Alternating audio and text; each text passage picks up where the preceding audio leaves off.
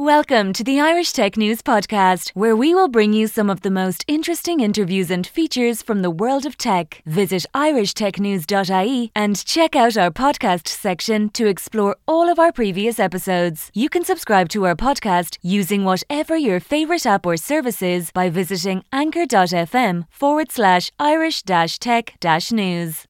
Hello, everybody. Welcome to the Irish Tech News Podcast. This is your host, Jamil Hasan, the crypto hipster, where I bring you the crypto corner, where I interview founders, thought leaders, entrepreneurs, executives, um, artists, and artist studio owners and co owners. Um, today, I have an amazing guest. His name is Ken Folan. He is the co owner, uh, the uh, Kildare Gallery at Carton House. Uh, Ken, welcome to the show. Thanks, Jamil. You're welcome. Pleasure to have you. Um, so let me kick things off and ask you first um, what is your background, and is it a logical background for what you're doing now? My background was I was actually a pipe fitter and plumber, and I did a lot of welding. Um, and that it, that doesn't sound like it would apply to what I do, but it actually turned out to be very helpful. Uh, so I, when I left school, I did a trade and I became a plumber. Um, and that was a four year long trade. And pretty much the day I finished my trade, I got on a plane and I moved to Australia and I ended up living there for about 12 years. Um, so for the first year, I worked as a plumber over there and I hated plumbing. The day I started it, I hated it, but I just said I would complete the trade. Uh, so I'd always have something to fall back on. And I moved to Australia worked at plumbing over there, and then I moved into a, a share house over there, and that's where things really started to, to take a different uh, avenue for me. So this was an old house, and there was about ten people uh, living there, and they were all artists and musicians. And um, when I was younger, I used to play the guitar, and I was quite good at it. And uh, I just got really inspired by being around these people. And um, I there was a music college over there called the Australian Institute of Music, and I decided I would uh, apply for it. And I was very lucky, and I did a performance, and I got in, and I was playing bass back then, and I was absolutely obsessed with it. And one of my flatmates, he was a bass player as well, so he was he really inspired me, and uh, he was great for recommending you know new types of music to listen to, and just really really helpful. So that set me off on a on a different track. And um, the house I was living in, it was a it used to be a, a wartime. I think it was a naval base, and it was designed to look like a house and not like a military building. And that was for World War II, but it was on a cliff. And I mean, it was absolutely, it was absolutely beautiful place. And um, so that house was a huge part in um, really sort of shaping what I wanted to do. And one of the girls in the house, she was an artist. Her name is Fiona Lowry, and she's a renowned Australian artist. She became hugely successful. She won a couple of awards, the Doug Moran Award and the Archibald Prize. And each of those, the first prize, I think it's a hundred thousand dollars for each of them. So it's a, it's a huge, huge prize. so I was always around people like that. And I was living in Sydney, and there's a sculpture exhibition every year in Sydney called Sculpture by the Sea. And what it is is it's huge sculptures placed all along the sea near Bondi Beach, Coogee Beach, Tamarama Beach, and I'd never seen anything like it. I was just absolutely amazed by it. Um, and that got me interested in sculpture, really. So I lived in Australia for 12 years. Um, I studied music over there, got into the Australian Institute of Music, and I ended up playing in a lot of different bands and I was playing in some wedding bands as well. And it's playing music for a living is it's hard because some weeks you have work, you get paid, and then you have two weeks where you don't have work. And but anyway, so I was there for about 12 years and I moved back to Ireland. And I moved back in the middle of a recession and um, there was no work at all. And even trying to get plumbing work, there wasn't any any work. So I was actually on the dole for a while. Um, and there was no pretty much nothing else to do. So I did a business and entrepreneur course. The government were putting on all these courses to get people into work, um, and that was in Laoghaire College, IADT. So I went out there and I had a business plan, and I thought I would organize a sculpture exhibition because I'd absolutely nothing to lose. So I wrote, I did the whole business plan, and um, I was really serious about it. And I approached Carton House in Maynooth. That's a they're a five star hotel now, and I just proposed to them about doing a sculpture exhibition. Big pieces of sculpture dotted all around the grounds. There's 1,400 acres there. It's it's absolutely beautiful. Um, and I came to them with that idea, and they actually surprisingly bought into it and said, you know, you can you can do it. And I was scared when I when I actually heard them say you can do it. I thought, oh God, I don't know if I've never done anything like this. I don't know if I can do it. Um, and I just said about finding artists, and I was really really lucky. One of the first artists I met was a guy called Mike Doohan, and he's a sculptor. And through his um, backing and his word, a lot of other artists then were prepared to give me their work. He said, "Look, this guy is trustworthy, and he won't do you wrong." Um, so people started giving me their work, and I put on this huge sculpture exhibition. It was really, really hard work, uh, but I, I was lucky. I had a lot of help from a lot of different people to do it as well. So I had a double bass, and I sold that to pay for uh, catalogs, insurance, all that type of stuff. But um, yeah, I was really, really determined to do that. Um, and it turned out it was it was a really, really big success. I made a few sales, and I'd actually wanted to do it where you could pay in Bitcoin for some of the pieces, but the, the facility just it wasn't there at the time. And if it was, I, I think I would be a billionaire by now if people paid in Bitcoin.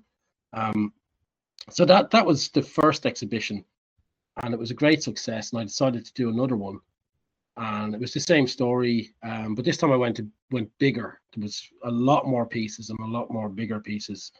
Uh, the logistics of it was all very hard, but the, all of the plumbing and the the pipe fitting that all helped in regards to installation, knowing how the pieces were put together, knowing how to put something into the ground and keep it safe. It's not going to fall over. Um, so that all helped with that. And then um, then after that, uh, the woman came to see me, and her name is Ruth Little, and she was also organising sculpture exhibitions. We got to talk and we had a coffee, and uh, I really liked Ruth, and Ruth liked me, and we got on really well. And we sort of went our, our different ways. And I decided I wanted to, to have a full time art gallery because I could see there was a demand out there for people wanted. I mean, I'd started to get the ball rolling with everything.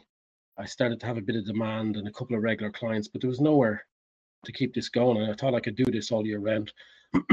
so Carton House had there was a, a building there and needed pretty much needed to be renovated on the inside.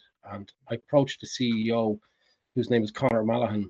He was the CEO at the time, and I proposed to uh, put an art gallery in there. And once again, they bought into the idea and said, "Yeah, okay, great." So I contacted Ruth and uh, asked her if she any would she be interested in coming into to business with me? And it was as simple as that and she said yeah yeah. And, and her her and her husband came along to view the building and see what sort of work needed to be done. And um yeah we just decided let's do it. And and we we just started a gallery now there's an awful lot of um renovation had to be done on the house and once again the plumbing background came came in handy because I was able to do most of the work and Ruth's husband was he was very handy as well so that's that's pretty much how the the gallery actually got got open. Cool, awesome. Um, yeah, I have some I have some blue collar friends who want to learn who want to learn crypto. So, you know, um, I started I started teaching them. So, um, that's awesome. Yeah. Yeah. Um, so let me find out first. What are your what are your current exhibitions? we have an exhibition running at the moment and this is a total we, we'd never done something like this before and it's an exhibition of nfts and it's by one of our artists jonathan dixon um so we i like i've been interested in, in cryptocurrency and i started looking at nfts about a year ago i go in and out of understanding everything um and i talked with jonathan a number of times and jonathan is a very very clever guy and he's an amazing artist. I mean, he's he's top shelf. So I kept saying to him, there's a number of times we'd go out for a beer. Actually, was he's great company. Um, I kept saying to him, there's definitely something in this for you. There's something in blockchain or cryptocurrency or there's some way because the guy is such a clever guy. I said you you could do really well out of this. Um, and then I just sort of said to him, "Would you be interested in doing some type of digital art, something to do with blockchain?" And I looked into there was NFTs, and he was just up for it straight away. Um, so we decided. It actually started off. I said to him, "I'll pay you." I paid him in Cardano because I, I actually bought some ADA. Um, and I was interested in Cardano. I was watching YouTube videos of Charles Hoskinson, and I just I found him. He just really impressed me. And he comes across as he seems to be very decent and ex- extremely clever. Um, and I just sort of liked everything about him, and I liked Cardano, and there seemed to be a good community there. So I paid Jonathan five transactions in ADA, and he created a master painting. I'm going to try and explain this properly now he created a master painting, which is like a grid of all blocks of lovely colors that he's painted on with big thick brush strokes. And he created an algorithm then to extract numbers from the transaction code ID because the transaction code ID is unique. I think it might be, I don't know, 14, 16 symbols long. I can't remember. So he's extracted those numbers using this algorithm and then he applies it to the master painting which chooses the sequence of colors and that creates a piece of art. And you can see them, they're all on our website. It'll make more sense if people look at it. So until the transaction takes place, until I pay for the art, it doesn't actually exist.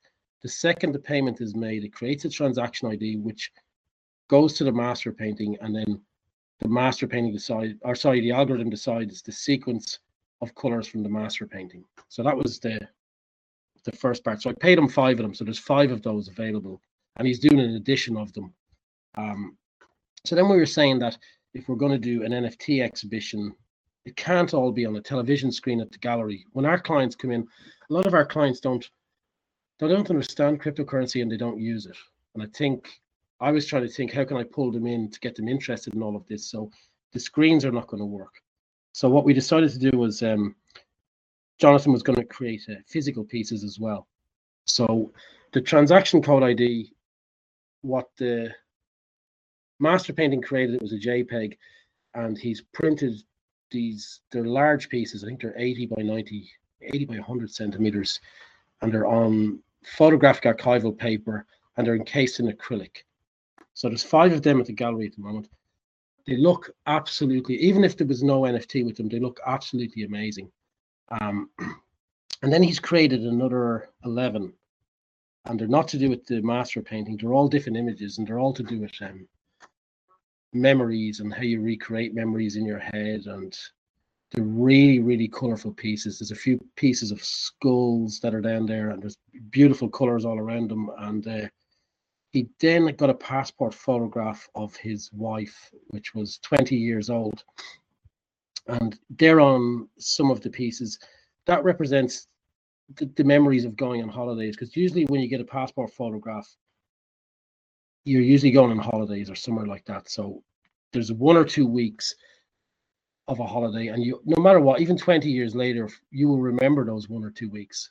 It's like a big flag in in in, in the sand for for a memory um so jonathan has created all these they're all in physical pieces at the gallery and there's an nft with each of them.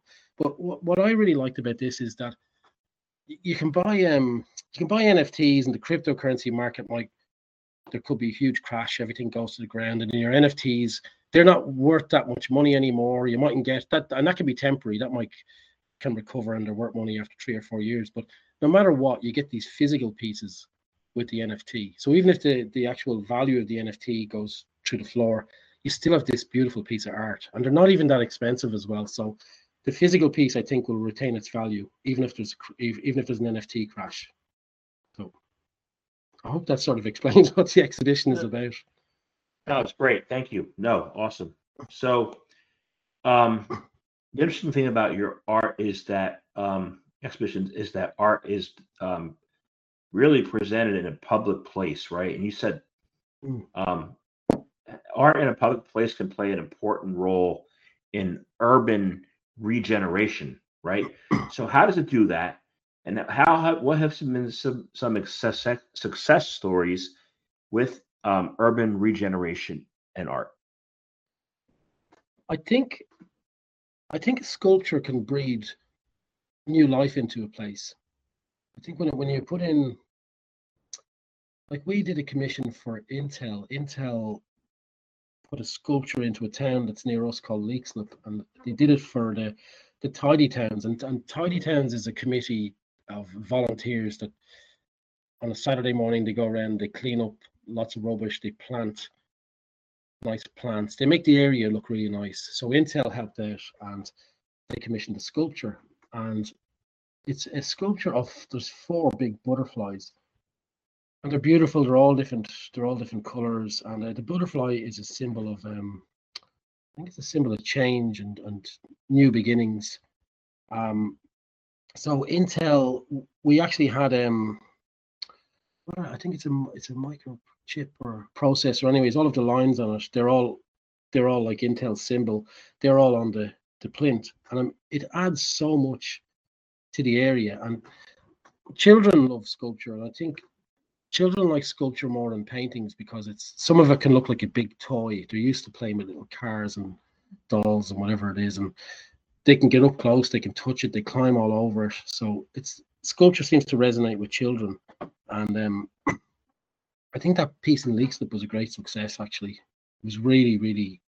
I think it really, really adds a lot to the area. I suppose. Um, but we've worked on a number of different projects as well. Uh, we work we've uh, over COVID as well.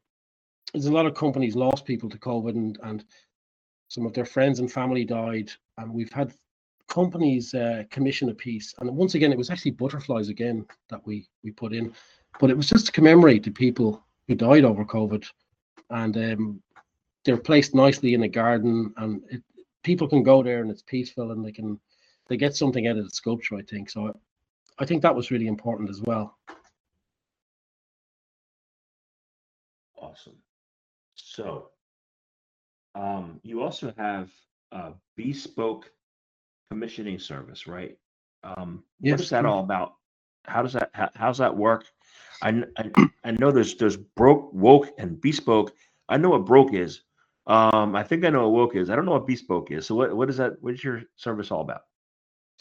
Just the bespoke commissions are um uh, recently as well, a lot of them, like I was saying, they've been memorials, um, and even before COVID as well, there's there's people who've lost loved ones, and it could be a it could be a tragic event, and uh, it might be two to three years later, and that's when they, they can actually cope with. They want to get a sculpture to um to sculpture as a memorial for um for a loved one that they've lost, and we like we did one recently, and it was a couple, and they lost a they lost a young daughter, and um, stuff like that I take very seriously because someone comes to you, they're looking for a memorial piece, and you have to come up with an idea or a concept for them, and something that works for them, and you're always you want to have you want to to treat it with absolute and utter respect. You want to get everything right. You don't want to get it wrong at the end because uh, you can really upset or hurt someone. Um, so it was a, it was a beautiful piece, anyways. And what it was was a uh, it was a hand with a butterfly coming off and the hand was to represent the, the mother's hand, and the butterfly was the young, you know, the young child. Um, but there comes a stage like we were we come up with the uh, concept, you hand it over to an artist, and there's those couple of weeks where it's being made and you're you're you're worried yourself that will it be okay and will everything turn out all right you have to hand it over to the artist and um I, I don't think we've got it wrong yet. Like every time we've done it, people are really, really delighted. But it can be a huge part in in healing for someone as well to get a piece like that, I suppose. So that's that's one part that we've been doing a lot of bespoke commissions. Um, we also work with companies. It can be something to do with, uh, like we did one once again for Intel, and Jonathan Dixon, the artist who we have at the moment at the gallery, he was the one that did it, and it was a portrait of Gordon Moore. And Gordon Moore was one of the founders of Intel. So, what Jonathan did was um, he did a painting, and it's all pixelated, and it's all painted in small blocks. So when you're up close to it, it's hard to tell what it is, and then when you stand back the picture of Gordon Moore appears. I mean, it's absolutely it's it's hanging in, in Intel at the moment, and it's absolutely amazing. And it was all to represent how the same thing can exist in two different states at the same time. So it was pixelated and then realistic when you pull back. So that's that's the sort of stuff that we do at the gallery. I mean, we'll always try and do our absolute best to get the best outcome for our client. So it seems like you do a lot of work with butterflies. Um, what are they? What are they? Sim- People what, are, love butterflies. what do they symbolize to you? Symbolize to me butterflies. Um, I don't know, but like butterflies is weird because um, my auntie died a few years ago, and at the funeral, a, a butterfly was flying around her coffin, and that really resonated with my mom. It was my mom's sister, and that really resonated with her. And recently, a a good friend of mine, his father passed away, and we were at the funeral, and same thing, a butterfly came out of nowhere and was flying around the coffin, and uh, and then it flew out the door. So I don't know. Like I, a butterfly to me. Uh, I think it symbolizes change and new beginnings. That's what I get from it, anyways. Got it. Yeah, I'm thinking. I like that. Um, so you mentioned NFTs, right? Yes. And your traditional your traditional gallery. How have Yeah. they impacted, you know, traditional galleries and your business and, and other businesses like yours? At the moment, I don't think it started to impact them yet. Like this is the first time we did something like this. We've never. I've always been interested, but we've never done it, and I think it actually going to. I think the the traditional art and the NFTs they are going to come an awful lot closer. Um, I think it'll be good in. There's a, artists artists work if let's say if you buy a piece of sculpture off i'm an artist you buy a piece off me and it's 10,000 euros um, you sell it at an auction a year later and get 20,000 euros for it because that happens i mean an artist can be a good investment i'm supposed to get a artist resale commission i think it's approximately 4 or 5% but a lot of times that that doesn't seem to happen like i, I actually don't know any artists that have received so I'm sure some uh, some auction houses do honor that, but I, I've never heard of an artist actually getting getting paid that. So with the NFTs, you can program in uh, an artist resale percentage of let's say five percent. So every time that changes hands, it automatically goes to the artist's wallet. I'm right at that, aren't I? Um, so I think that that's gonna like that's only a small part of, of NFTs, but I think that's adds huge value to it. That every time that piece of art changes hands, the artist is going to get paid their artist resale rights. It's like a royalty, I suppose. Um, and even when they're dead, like every time that goes, it'll still go to the to their wallet, so their family or their family estate will get it. Um, I think NFTs will add value as well in regards to uh, any counterfeit art. So sometimes when a sculpture is made, there might be six or maybe nine copies of that one piece. It's it's an addition of nine. Uh, When the ninth one is made, the mold for the sculpture should be destroyed. So no more can be made. So you've bought a piece thinking that there's only nine in this collection and you own one of them. But it's very possible for somebody to take that sculpture somewhere and get a mold made of it and take it to a metalworking foundry and get the piece remade and basically recast and look the same. And not a lot of people will know that's counterfeit. But if those sculptures in the first place, if each of them came with an NFT, if they don't have the NFT with them, I mean, the sculpture is a fake then. Because NFT is a digital receipt. Yeah, I agree.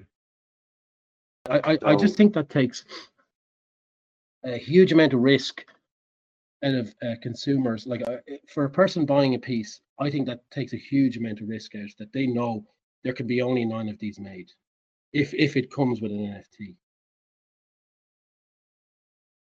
Yeah, because a lot of people think the NFT is is the artwork and not the digital receipt behind the artwork. So But it, you know, I'm still trying to.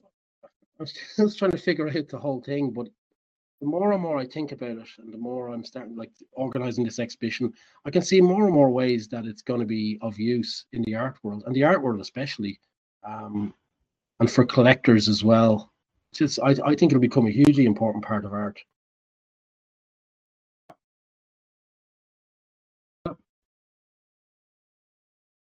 Yeah, how how how how will it? Um, what are the ways?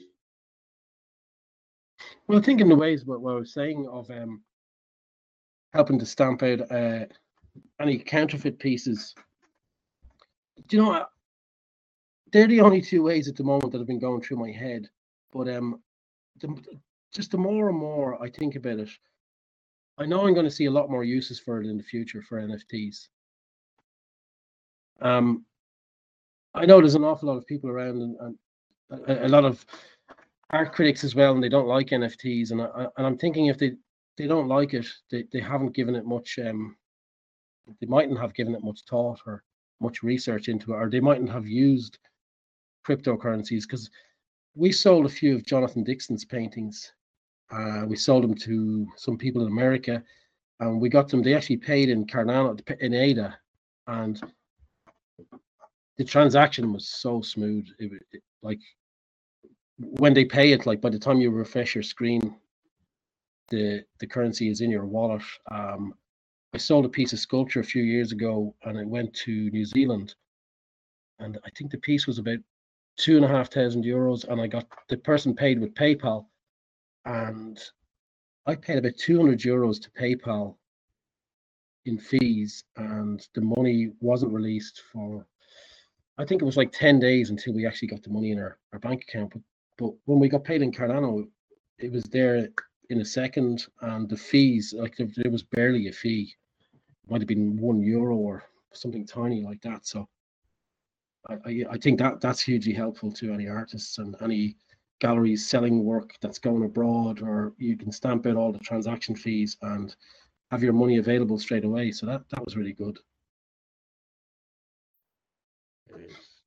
Sounds good. So, um, I have one final, actually, I have two final questions. First of all, Yep. um, I I asked this one because I used to have gardens I, until I had all kinds of like critters in my yard that I can't manage, like Ooh. deer, badgers, woodchucks, squirrels, you name it. But what what's the role of gardening? You know, what do you think? How is it, why is it beneficial why is it important? And why do you why is it important to maintain the integrity of the sculptures in the gardens um, from a personal and societal perspective? I think, uh, especially since COVID, people were spending an awful lot more time in their gardens. They're prepared to spend a bit of money on their gardens and they get into gardening. Gardening is very therapeutic and adding a sculpture to a garden as well, it becomes a focal point in the garden. Um, we do it. We do a, a, sculpture exhibition in Ireland. We used to. We were doing it every year. We're doing it this year in June bank holiday weekend in um, the Phoenix Park, and it's it's called Bloom. It's a garden show. It's it's similar to the Chelsea Flower Show. So we'd get a hundred thousand people through in five days, and what we do is we build a garden and we build it's a sculpture garden so we might have 70 to 100 pieces of sculpture placed all over the garden. And uh, I, I i anyone who buys sculptures i go and i install them and i get to see their gardens and people just people love their gardens. And they're prepared to spend a bit of money they're prepared to spend a bit of money and put a nice sculpture in. They're going to have it forever. Um, and sometimes people will buy a sculpture and put one in and then they want another one and another one, and we help out with that. Like we I, we will go and we'll try and pick more sculptures for them. Uh, like we recently put a few sculptures into somebody's garden, and they were um they were more a classical style of sculpture, figurative pieces, and uh, they're absolutely gorgeous. And it was like a two people dancing like ballet, and they were up on a on a plinth. It was maybe six foot high. It was absolutely gorgeous, but it, it added a sense of uh, calmness to the garden. Or like when you when I when I looked at them when I was put in, I could nearly hear classical music playing. Um, but I, I just think that now people are spending an awful lot more time, and the, people ha- after COVID as well had a lot of spare change in their pockets, and they were prepared to spend, and they were buying sculptures for the garden. So I, I think it's important to have a, a piece of sculpture in your garden, and it can introduce you. Then you get a nice collection together, and uh, you know you can have indoor sculptures, outdoor sculptures. Um, lighting is important as well at night time. If you can have a nice light on a sculpture, because in Ireland we get a lot of dark nights. So um, when you can look at your window and see a beautiful piece lit up, you'll get to enjoy it all year round. But um, yeah, so like we have that show coming up, and the amount of people that are interested in their gardens and interested in sculpture, like you, you wouldn't believe it. I've had I've had people buy pieces in a very small garden, and the piece could be twenty thousand euros, and they're prepared to spend that that type of money, and it's a beautiful beautiful piece. They're prepared to spend that type of money and have a piece in their garden. So they're they're, they're not all huge, enormous gardens.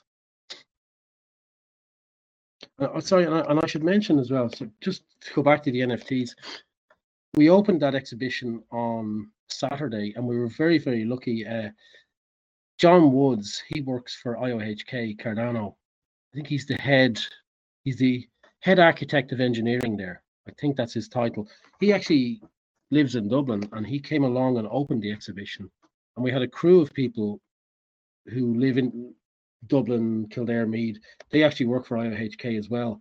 And they all came along to the exhibition, which was fantastic. So That's great. Awesome. Yeah. Um, so I want to thank you very much for your time today. I, I enjoyed speaking with you. It's great learning about your background and what, all the great stuff you're up to. It's it's it's awesome. Um, and my last question is this: How can people find out more information about you, about your gallery, about your exhibitions, um, sculptures? How can they do any of that? they can follow us on Facebook, Instagram, Twitter. Twitter seems to be the best spot for people who are interested in cryptocurrencies and NFT. I've found it fantastic actually. Um, and we have a website www.thekildaregallery.ie. And uh, I- I'm constantly putting posts up on Twitter and social media. So just follow us on there. Well, thank you very much for your time today. Thanks very much, Jamil. Thank you for listening to the latest Irish Tech News podcast. Check back every day for the latest episode. You can follow us on Twitter at Irish underscore tech news, on Facebook, facebook.com forward slash Irish Tech News, on LinkedIn, linkedin.com forward slash company forward slash Irish dash tech dash news, on Instagram, instagram.com forward slash Irish Tech News.ie, and on TikTok, tiktok.com forward slash at Irish Tech News.